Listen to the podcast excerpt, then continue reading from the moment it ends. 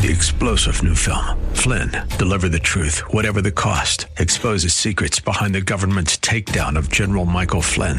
Flynn knew what the intel world had been up to. He ordered the first audit of the use of contractors. This set off alarm bells. He told the truth. He was the most dangerous person for Donald Trump to hire. They had to get rid of Flynn. Flynn, deliver the truth, whatever the cost. Available now. Watch it today. Go to salemnow.com. Salemnow.com.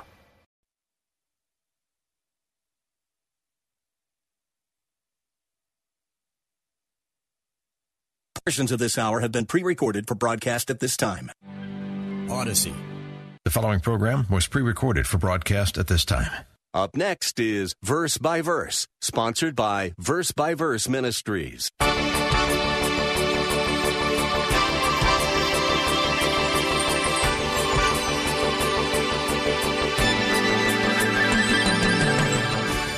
But why is it important for us to understand, to read, to study, to know what its message is all about? Because it is not only a great story, but it is the drama of how God overruled Satan's attempt to destroy Israel. Welcome to Verse by Verse with Pastor Steve Kreloff of Lakeside Community Chapel in Clearwater, Florida.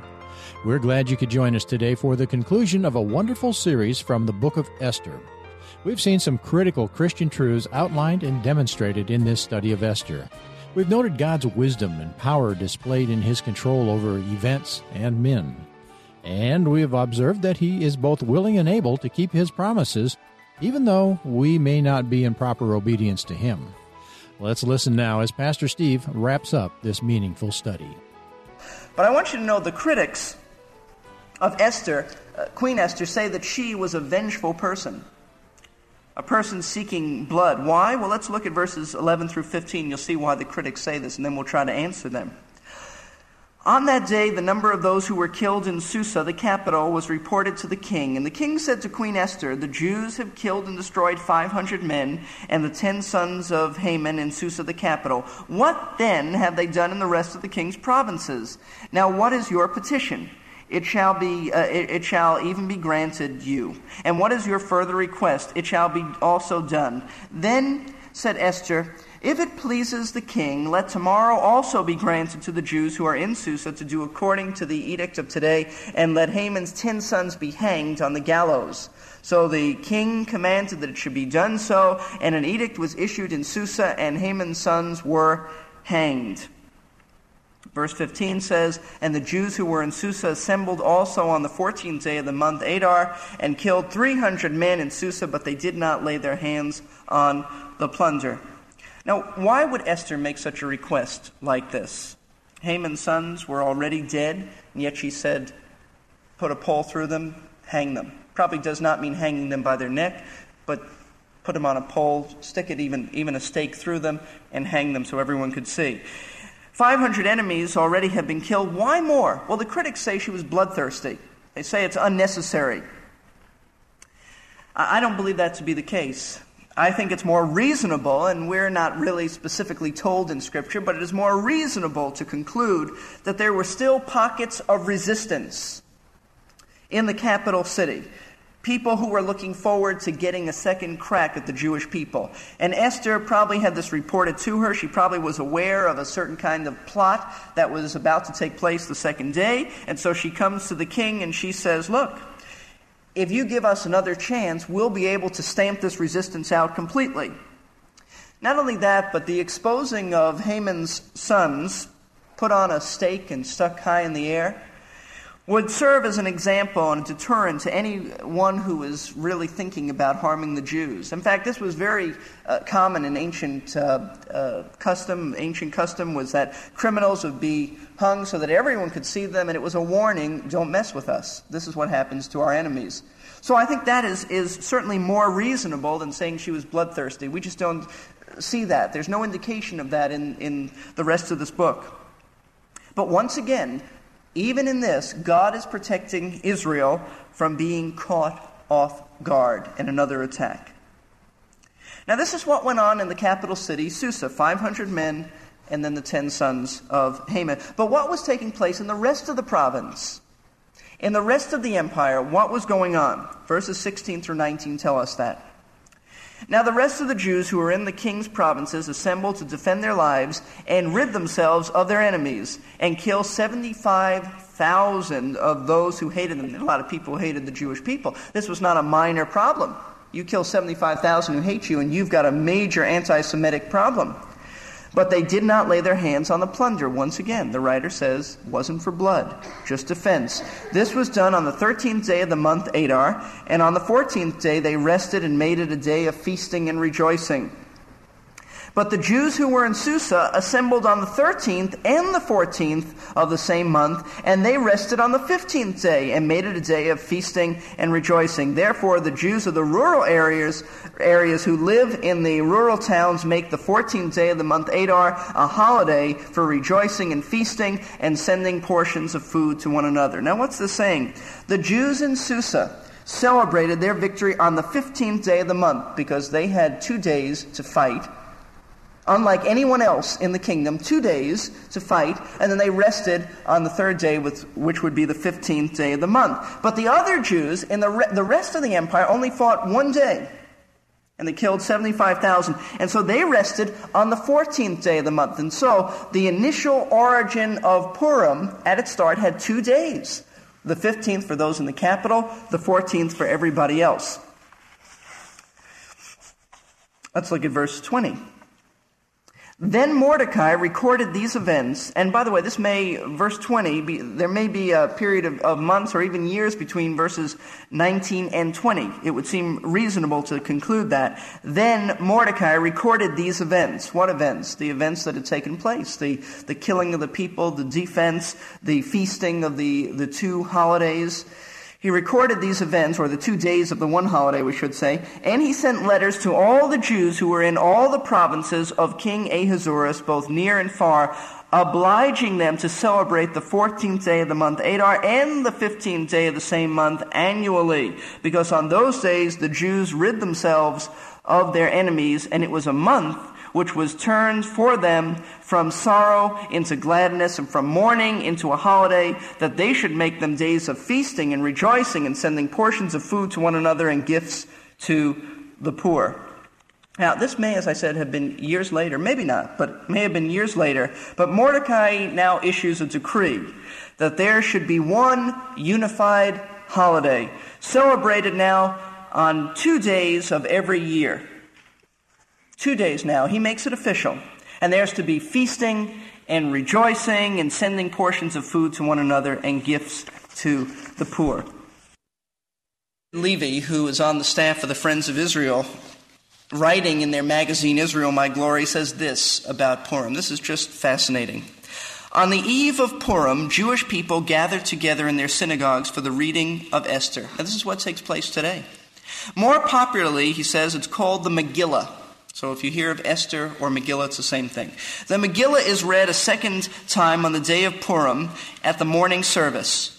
All from grandparents to the youngest child are required to listen to the story of Esther on the day of Purim. When Haman's name is mentioned, the children in the congregation will shake noisemakers, boo, and stamp their feet to blot out his name and memory. In some Oriental countries, an effigy of Haman is hung and burned. The person reading the book of Esther will recite the names of Haman's ten sons in one breath since they were hung together. Someone who obviously could hold their breath for a long time. That's my comments. Today, the Jewish community, he says, celebrates in a similar way. First, a festive dinner is held in the afternoon, celebrating the joyous deliverance which the Jewish people experience. Children will wear costumes, and carnivals are held in many synagogues. Such food as boiled uh, beans, peas, and hamantaschen. You know what hamantaschen is? That's, that's uh, another word for Haman's ears are eaten at Purim. A hamantaschen, he says, is a triangular shaped pastry filled with poppy seed, prune, and other fillings. They are served at this time, recalling the triangular hat worn by Haman. I can only assume that's just uh, a tradition that's come down to us. I don't think it says that in the Bible. Secondly, it is required that each person send portions of food to friends and neighbors, at least two items Fruit, candy, or baked foods are sent to one person, usually delivered by the children. Thirdly, it is required that each person give gifts to two poor people. Even the poor are required to give as well. And I want to add to that that in some Oriental Jewish communities, not only uh, do they go through this, but there are comic plays that are put on. Uh, there are also, uh, in these plays, rabbis will uh, put on a skit and use satire to speak about other rabbis. And what you say, what does that have to do with Purim? Probably nothing, except that I want you to understand this is a very enjoyable uh, time for the Jewish people. This is a festive occasion. And I, even though I look back and try to, try to recall in my mind, did I go through all this? All I can remember is that noise shaker, that, that rattler, and I know it was fun. And so the Jewish people do this. And so it's, eh, even from Esther, which was thousands of years ago, it still continued to this day. They have not forgotten when it comes to their preservation.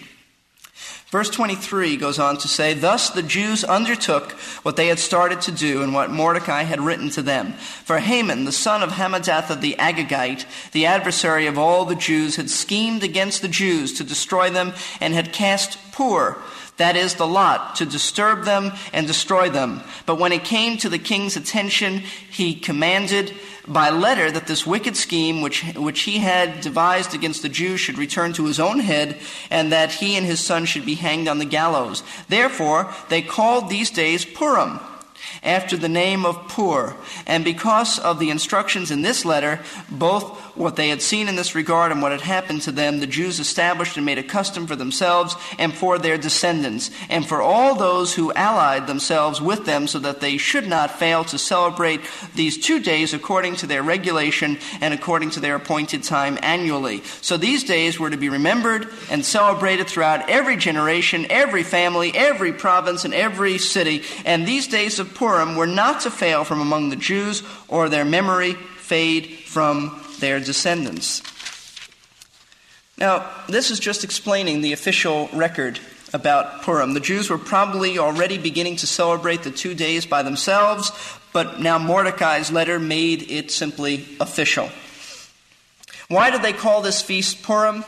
It's taken from the Babylonian word pur, which means lot or dice. Is that important? Let's turn, and I've gone over this before, this should just be a reminder. Let's turn to Proverbs chapter 16. Proverbs chapter 16 tells us about the lot or about dice. There are many places in the Bible that speak about dice or the lot being thrown, but I think all of it points to this, this very, very important scripture hidden away in Proverbs 16, verse 33. The lot is cast into the lap, but its every decision is from the Lord. In other words, men may throw the dice, but God controls the results.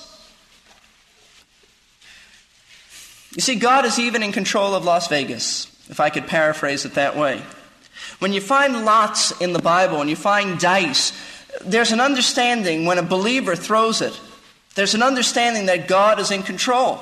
Even the early apostles used that as they cast dice to determine who would take the place of, of Judas. Were they gambling? Was it wrong? No, not really. No.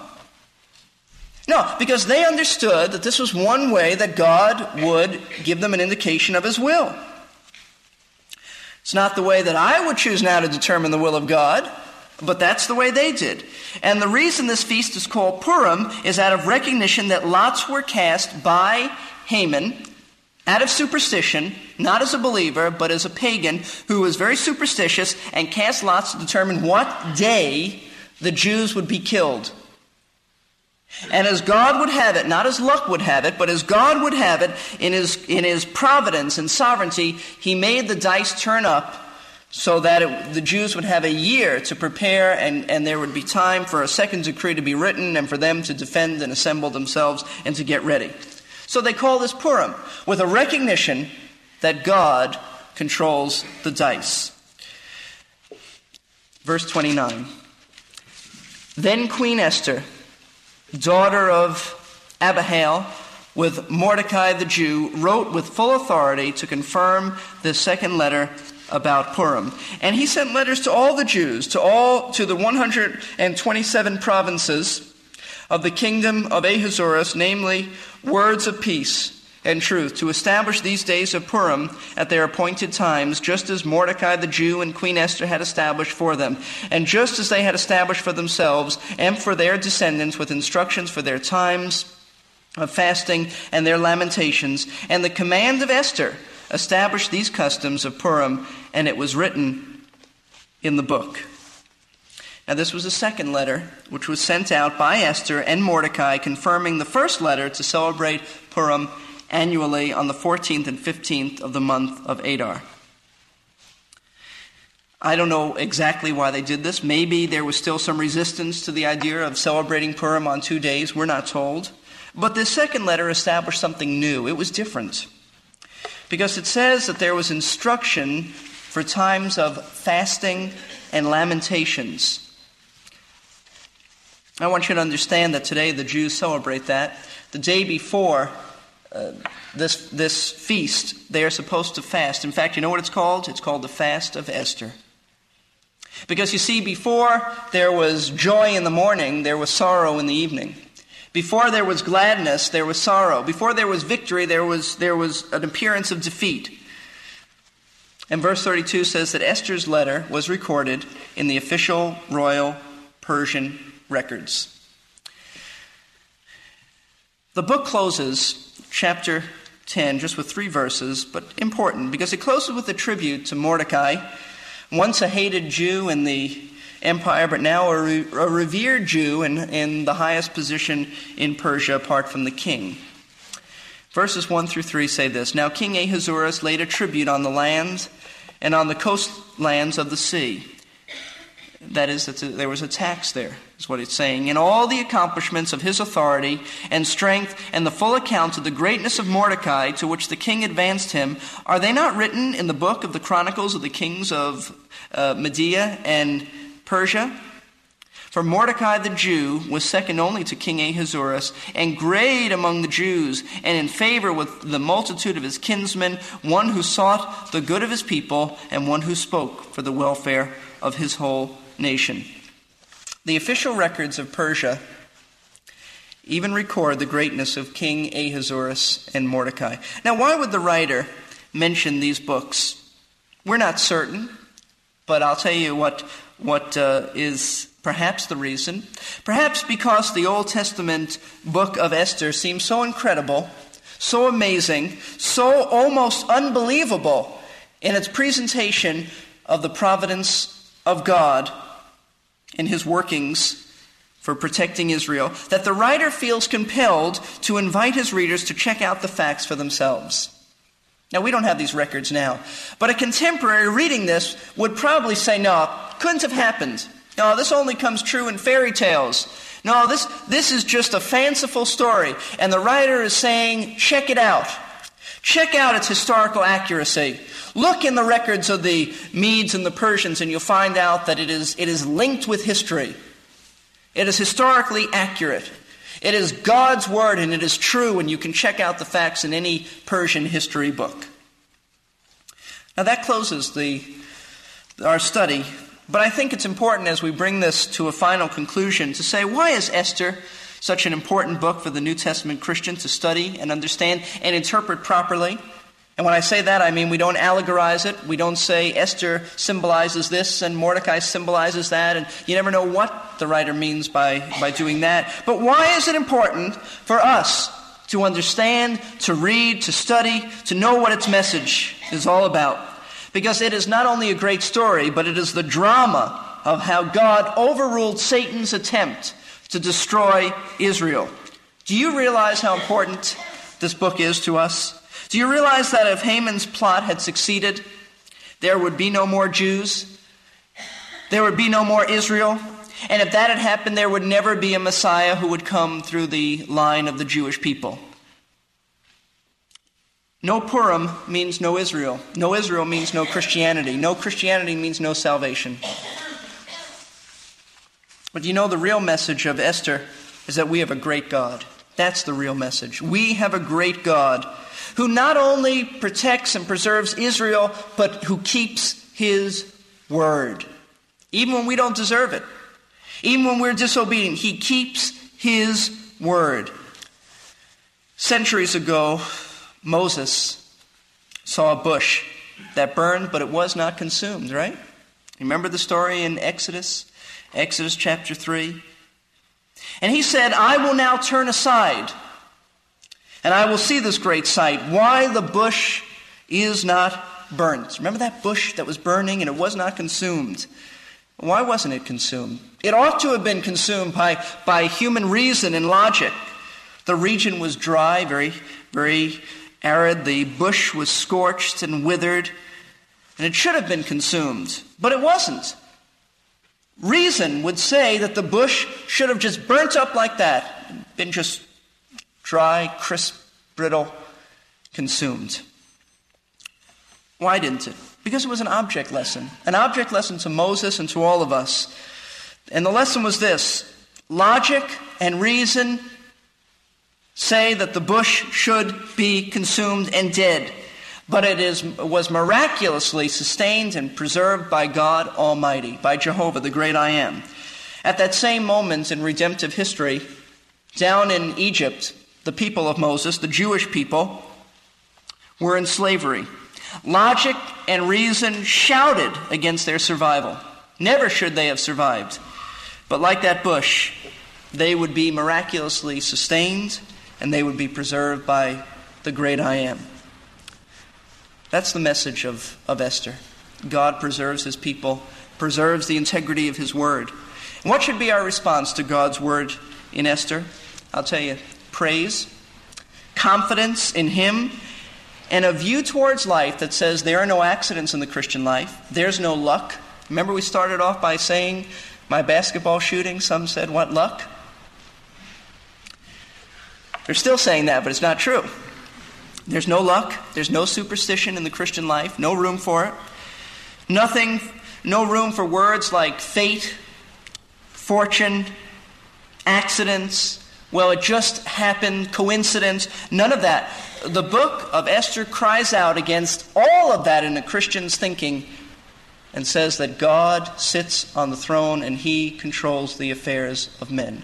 God is sovereign and he preserves his people through providence. Let's bow for prayer. If you have never, ever trusted this wonderful God for your salvation, then do so. The Bible says, Who shall call upon the name of the Lord shall be saved. It's wonderful to know that this God who is keenly interested in, and in control of the affairs of nations is also interested in you, personally interested. Isn't that wonderful?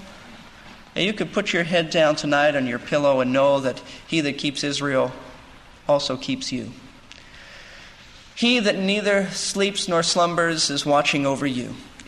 That's great to know. If you've never trusted Christ, know that he loves you and he wants you to come to him. And if you do know him and you do love him and you're his people, rest in him. Don't be afraid of life. Don't be afraid of the things we see going on in the world today terrorism, horrible things taking place, understand that God knows the very hairs that are on your head. He knows their numbers. If He takes care of a little bird that falls to the ground, how much more important are you to Him? He'll take care of you.